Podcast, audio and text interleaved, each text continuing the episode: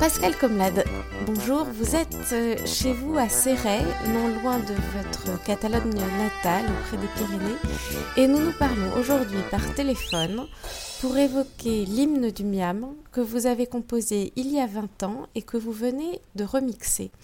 Pour commencer, à quand remontent vos liens avec Hervé Di Rosa?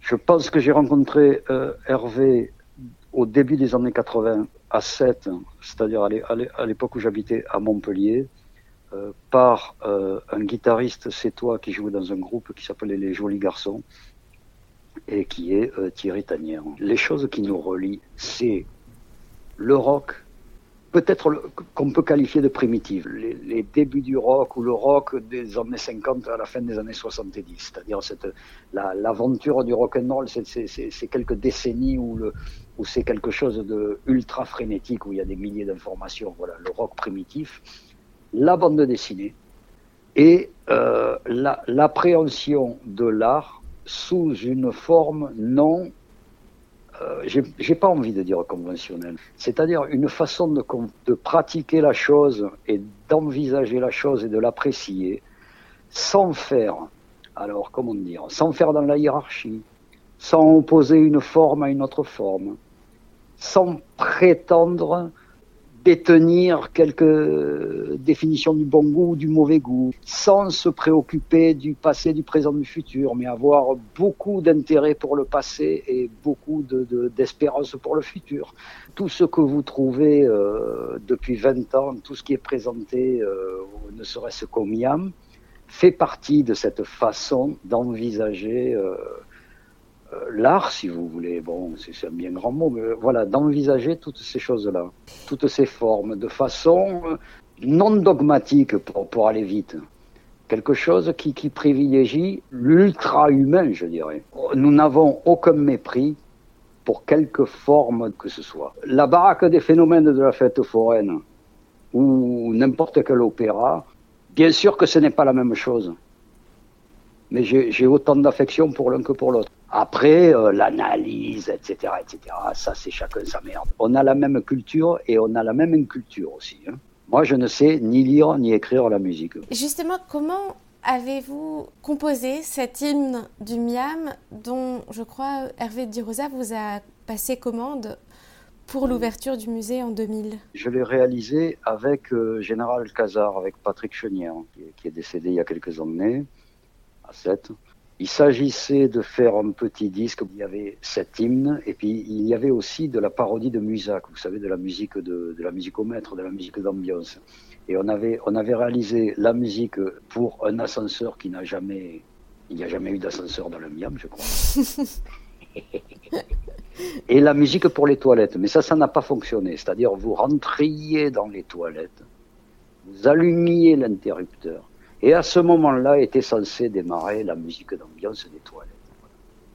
Et quand vous sortiez, vous, étiez, fermiez la porte et ça s'arrêtait, etc. Bon, ça n'a jamais fonctionné, ça. Hein. L'hymne du Miam, je pense qu'il faut le considérer comme une.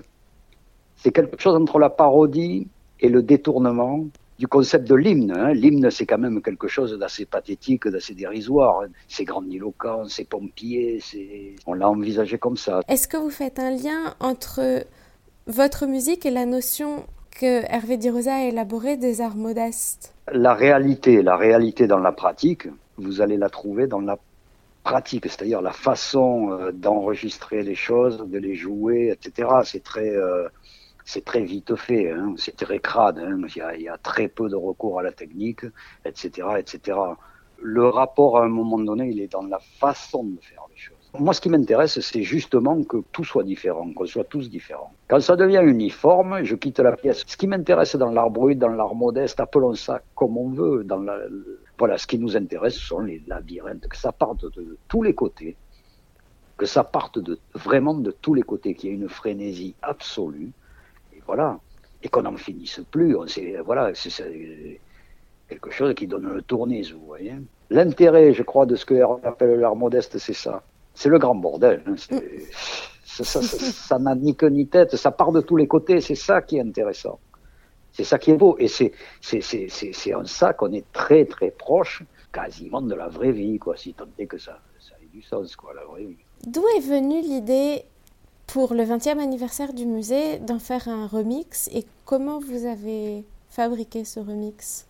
Déjà, c'est un plaisir d'esthète, c'est-à-dire on a reparlé du 20e anniversaire, donc j'ai reparlé à Hervé de l'hymne, on a décidé de le, réactiver, de le refaire, parce que je pense que le fameux CD euh, réalisé il y a 20 ans, on ne doit plus le trouver. Et on a décidé de faire un bel objet. Le CD, c'est quand même un objet un peu ingrat. Hein. Donc on a dit un beau 45 tours vinyle, parce que comme disaient les, les on parle de notre génération, le 45 tours vinyle, c'est important, la face A, la face B, la pochette, etc. etc.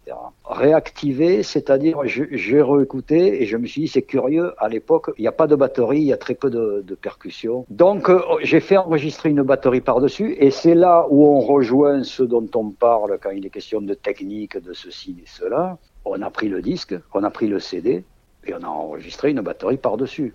Vous avez fait un collage. Techniquement parlant, Ouais, ce qui, techniquement parlant, fera hurler 99% du, des techniciens de la planète. Quoi. Mais c'est un collage, non? C'est une sorte de Si vous voulez, oui, c'est de l'ordre du collage. Alors, la batterie a été enregistrée par Samy, Samy Surfer, qui, est le, qui était le batteur des Vierges, des Naufragés, etc., etc.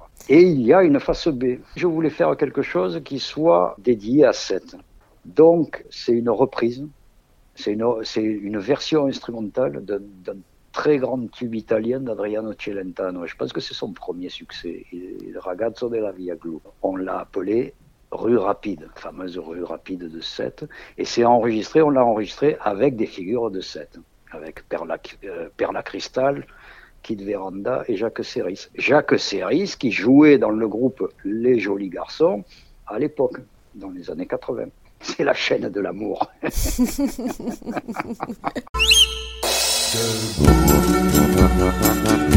les objets de la terre. Debout,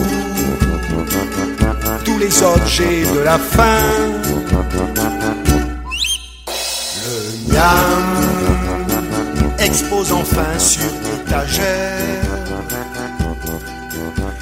les îles de tous les plus grands magasins. Faisons table rase. Soyons modestes, restons debout. Mais grandissons, mais sans emphase. Le faillon de la